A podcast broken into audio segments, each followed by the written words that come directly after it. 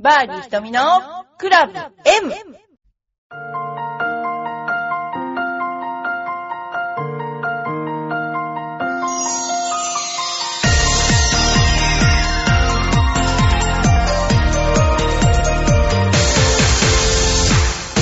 こんにちは。バーディー瞳のクラブ M です。えー、今日は台風が迫っていて、すごく雨足が強いんですけれども、赤坂の方ではちょっと雨漏りがしたようで、えー、結構地下なんで、えー、ね、あの雨がいろんなところから伝ってくるらしく、えちょっとバケツを置いてるっていう話を、え聞きましたが、え皆さんのところではいかがでしょうか。えうちがですね、え今度、あの、10周年を迎えるんですけれども、その時に、えー11月11日が10周年目なんですが、それまでの間ちょうどあの、10年間在籍していただいた方が、約100人ぐらいおられて、その方たちを、えー屋形船に招待する会っていうのをやろうと思っています。えーこの間実は屋形船に、え乗ったんですけども、非常にあの、乗り心地が良くて、で、出るのも、うちの方は千葉県浦安市の昔、青べかっていう、青べか物語っていうね、えー船、船宿がありまして、そこのどこから出るべか船っていうのでね、えーその、乗って、えーなんて言うんでしょうね、その暮らしぶりの様子を描いたものがあって、で、ちょうどその沖の何万坪っていうとこが今のディズニーランドになっていて、えー浅瀬だったわけですね。で、そこがディズニーランドになっていて、で、今でもそこから、えー渡し船じゃなくて、屋形船が出て、えークルーズですね。いわゆる日本版クルーズをしてるわけです。で、この間は、葛西の臨海公園まで行って、で泊まって、停泊して、帰ってくるってコースだったんですけども、コースはなんかお台場まで行けるコースとかいろいろあって、で、これからみんなで考えようかなって思っているとこです。え、それでは、えーちょっとお便りを紹介したいと思います。えー先日、あのーなんか、チョアヘオのサテライトで、え市内の中学生、高校生、大学生に、スタッフとして参加してもらうという夏休みの企画をやったそうなんですが、その際、番組を聞いてくれた中高生から質問をいただきましたということで、その質問を、えー今日はお答えしたいと思います。まず、ラジオネーム、さきかめさん。えーゴルフをしていて楽しいと感じるのは、どんな時ですか？えーっとね、いろいろあるんだけども、その私はマッチプレーっていうのが好きで、えーストロークプレーっていうのはあんまり好きじゃないっていうか、そのストロークプレーは、日々積み重ねる、こう、忍耐が必要なんだけど、マッチプレーっていうのは一回打っても、なんか勝負なので、それは忘れてってことができるんですよ。で、それで勝ち負けを競うので、私はマッチプレーが好きです。それで、うん、マッチプレーだとなんかゴルフやってるっていう感じ。勝負してるって感じがします。そんな感じですね。はい。それから、全米オープンの解説をやった時のことを詳しく教えてください。全英オープンですよね。ラジオネームゆうきさんなんですけど、えコースがね、短いなって正直思いました。要するに、えー歴史のあるコースは、もうすでに今の飛距離だと短いんですよ。で、パー4なんかでもグリーンのそばまで女子で行ってしまうという、もう、なんていうかな、ティーグラウンドが下げようがないっていうね、事実があります。で、確かに、その、私はサニングデールっていうところでやったんですけども、本当にね、素晴らしいコースなんですよ。あの、ピーター・ラビットが出てきそうなコースで。で、片や犬の散歩道になってるし、片やジョギングしているところで、まあ、あの、本当にあるんですけどね。で、ほん、なんていうのかな、あの、途中の小屋なんかも、まあ、本当なんでしょうね。18ホールに1個しかないっていうような感じで、あ、1個ぐらいかな。なんか、遭難しちゃうんじゃないかなっていうぐらい何もないところなんですね。やっぱそれが、日本の至れり尽くせりとは違う、全英オープンやるコースでありながら、やっぱそういう感じなんで、えー、まあ自然の中に、うん、国民性の違いというか、そういうのをひどく感じましたね。あとはその、いつもどんよりしているので、視覚的に、やっぱりこう、ヨーロッパの選手が強いです。未だに強い、本当に結構、40代の選手とか結構いまして、そうするとどんよりしてると距離感っていうのが非常につかみにくいんですよね。で、そういう状況でゴルフをしているのに慣れてるのかなヨーロッパの選手は。だから、すごく、えー、うまかったですね。そんなようなことで、えー、全英オープンの時は、えー、まあ、視覚的にこう、なんか合う選手、距離が合う選手が勝ってるような気がしました。はい。で、あとはまあ、そうですね。あのー、料理がまずいとかなんか言うけども、そうでもなかったとかね。あ、そうですね。あと、それからアナウンサーの人と二人だけだったんですけども、その人が全部いろんな操作をしているのがすごいなと 思いました。今でもニュース出てますけどね。はい、次。ゴルフ以外の趣味、やりたいことを教えてください。え、趣味は、趣味ね。いろいろあるんですよ。例えば、お料理とかそういうので酵素を作ったりとか、え、酵母、この間は、玄米酵母、酵母水っていうのを作ったり、納豆菌水っていうのを作ったり、青パパイヤのエキスエキスを作ったりなんか、うちの台所はなんか魔法使いの台所みたいになってますよね。それからね、あの、今日、ハワイではサーフィン、サーフィンってことでもないんですが、サーフィンをしましたね。あと、踊りのバレエね。バレエもちょこっとかじったことがあって、あと気候もちょっとやってますよね。でもね、あのー、これは本当に皆さん驚くかもしれないんですけども、あのー、座禅もやったことがあるんですね。で、座禅ではないんだけど、瞑想ってあるじゃないですか。あの、瞑想が好きです。結構意外とやってます。え、まあ、こういう、なんていうのかな、いろいろこう、なことをやってると、会社を経営したりとか、その、え生徒を教えたりしてると、こう、心を乱れることもいっぱいあるので、そういう時は、瞑想をしています。要するにこう、目をつぶって、何にも考えない状態っていうかな。そういう状況で座るっていうことをしています。意外とでしょ？でもこれってゴルフにすごく役立つので、えー、それについてもまたね、お話しさせていただきたいと思います。はい。えー、っとですね、まず、えー、っと、今度メンタルトレーニングの講習会をやるんですけれども、9月なんですけど、赤坂で、えー、行います。で、すでに、もうあの結構いっぱいお申し込みがありまして、で、えー、これから、えー、またですね、えー、少々そのことについてお話しさせていただきたいと思います。9月の3日土曜日、4日日曜日なんですが、えー、まあ、メンタルトレーニングということで、まあ、メンタルトレーニングと内容がちょっと難しいこと書いちゃったんだけど、基本的には、打つときにどういう精神状態で打つかっていう、そういうことが大きなポイントなんですよ。で、なんていうかな、どういう風な段取りでどういう風に打つといいか。で、それがやっぱり日常的にやんないとダメだってことと、日常生活にも活かせるってことなんですけどね。あの、打つときにうまく打とうってもしか思ったとすると、やっぱり結果に期待してるじゃないですか。で、そのいかにそういう結果に対する期待を消して、その場に集中するかっていうことが、えー、とっても大事になりますよね。えー、そういうことで、えー、まあ、そんなようなお話をさせていただいたりとか、まあ、私たちが何気なく思ってる、ごく普通に思ってる、えー、メンタルミスっていうのが、意外とそのスコアに大きい影響を与えてるっていうことですね。で、それを、あの、しないために、どういうふうにしたらいいかってことで、そういう話もさせていただきたいと思っています。そうですね。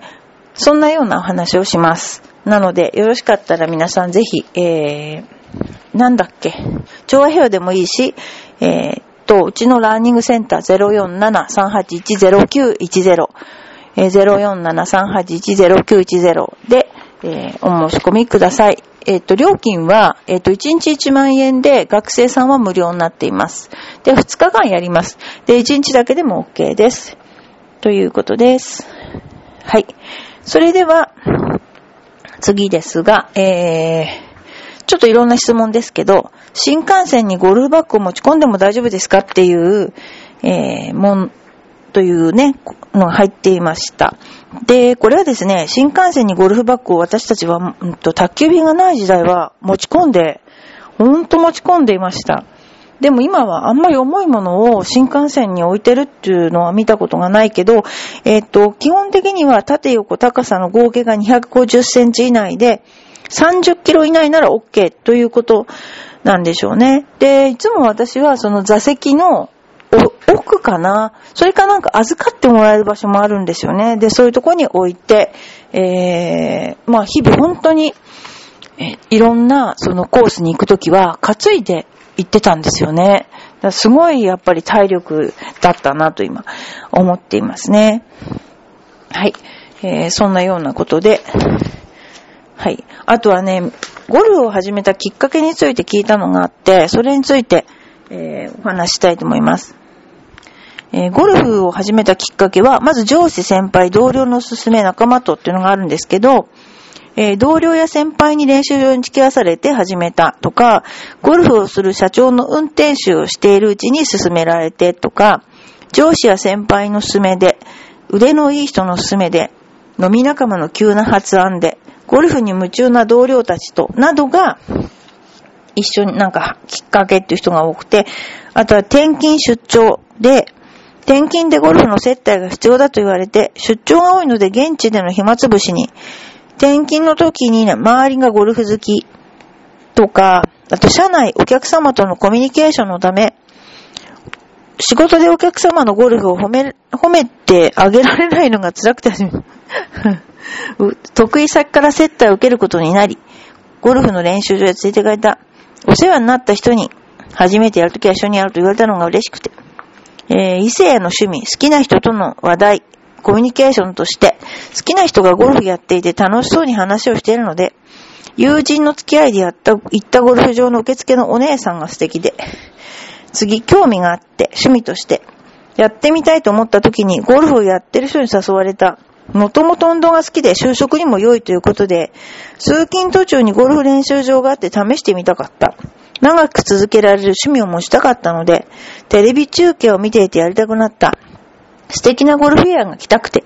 えーダイエット、健康、リフレッシュのため、腰痛対策にやってみた。医者に適度な運動を勧められて、休日の運動を兼ねたリフレッシュとして、楽しくダイエットをするため、友人に誘われて、体を動かすことがないか探していて、走るのが苦手なので、ゴルフで体力づくりをしたかった。健康維持のために週数回、ストレス解消に、社会人になってから運動の一つとして、次、夫婦、定年、えー定年後、夫婦でできる運動として、退職して時間ができたので、えー夫婦の共通の趣味として、イベントコンペなど、スポーツ関係のイベントでゴルフを教えられ面白かったため、退職者の送迎コンペに参加して、社員旅行で大学の授業にあった。次、父のため両親の影響、思い出。毎朝早朝練習に行く父について打ちっぱなしに行ったのがきっかけで、両親がゴルフ好きで、家族で、えー、親の練習場についていってその後接待で、ゴルフ歴長い父との時間を共有したくて、えー休日親にゴルフ練習場へ連れてってもらった記憶を思い出して、父の還暦のお祝いにラウンドすることになって、問題児だった自分のストレス発散先として親が当てがった。えーゴルフ場の仕事、子供がゴルフ場に勤めていたのがきっかけで、ゴルフ場でアルバイトからゴルフ魅力に、あ、ゴルフの魅力にはまって、会社でゴルフ用品を扱うことになって、えークラブをもらって、買わされて、クラブをもらったことがきっかけで、初任給でクラブを買わされた。というようなことが、なんか、きっかけ、面白いですよね。本当に。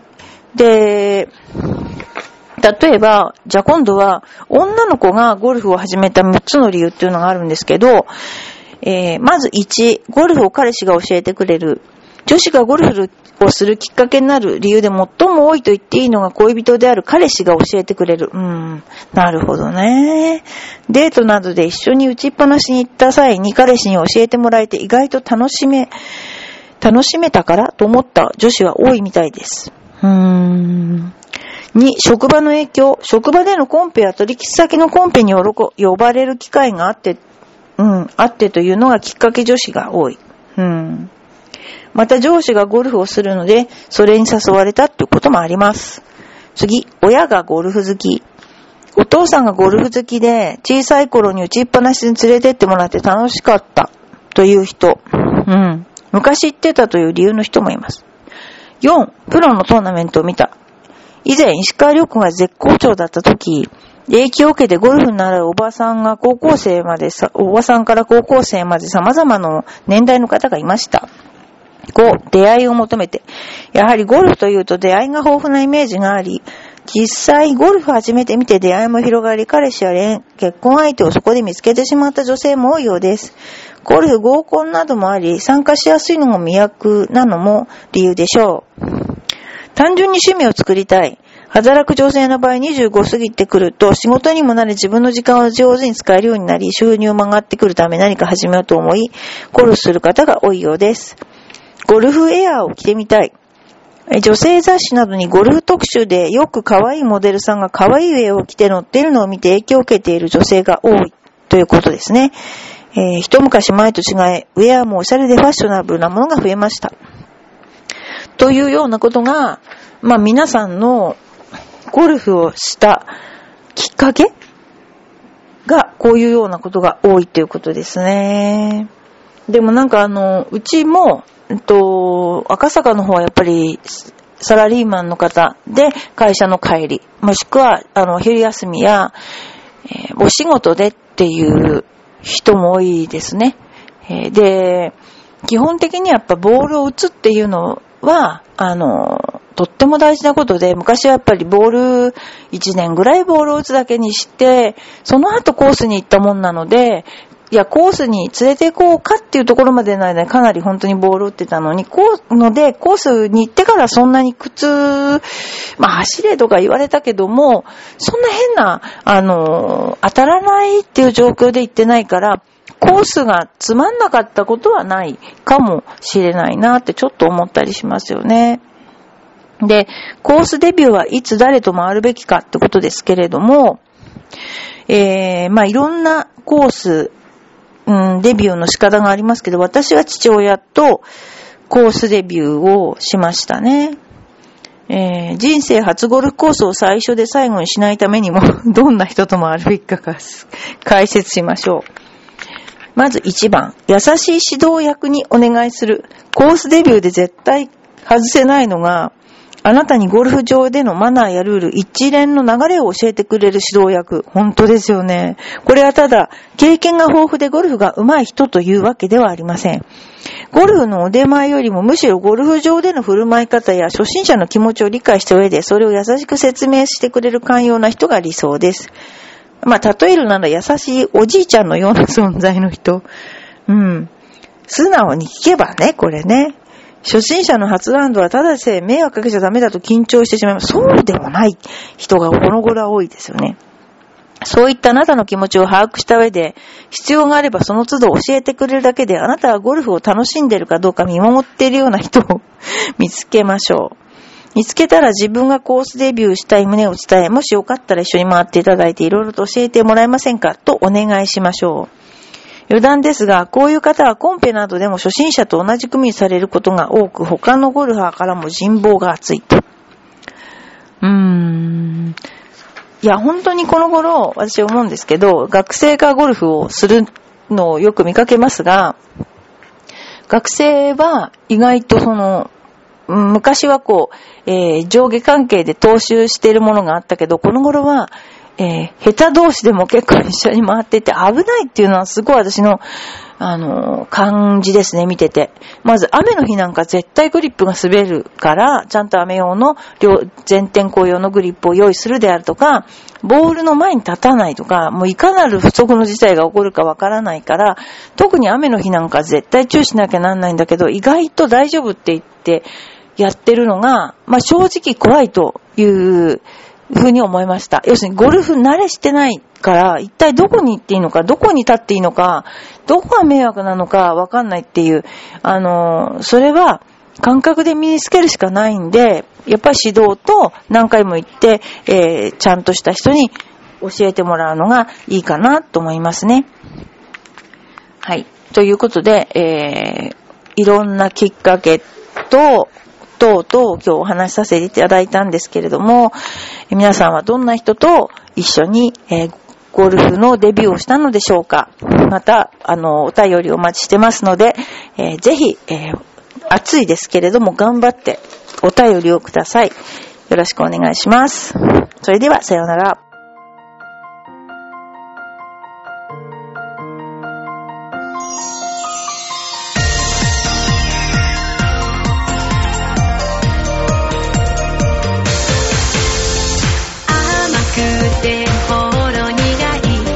私の癒しチョコレート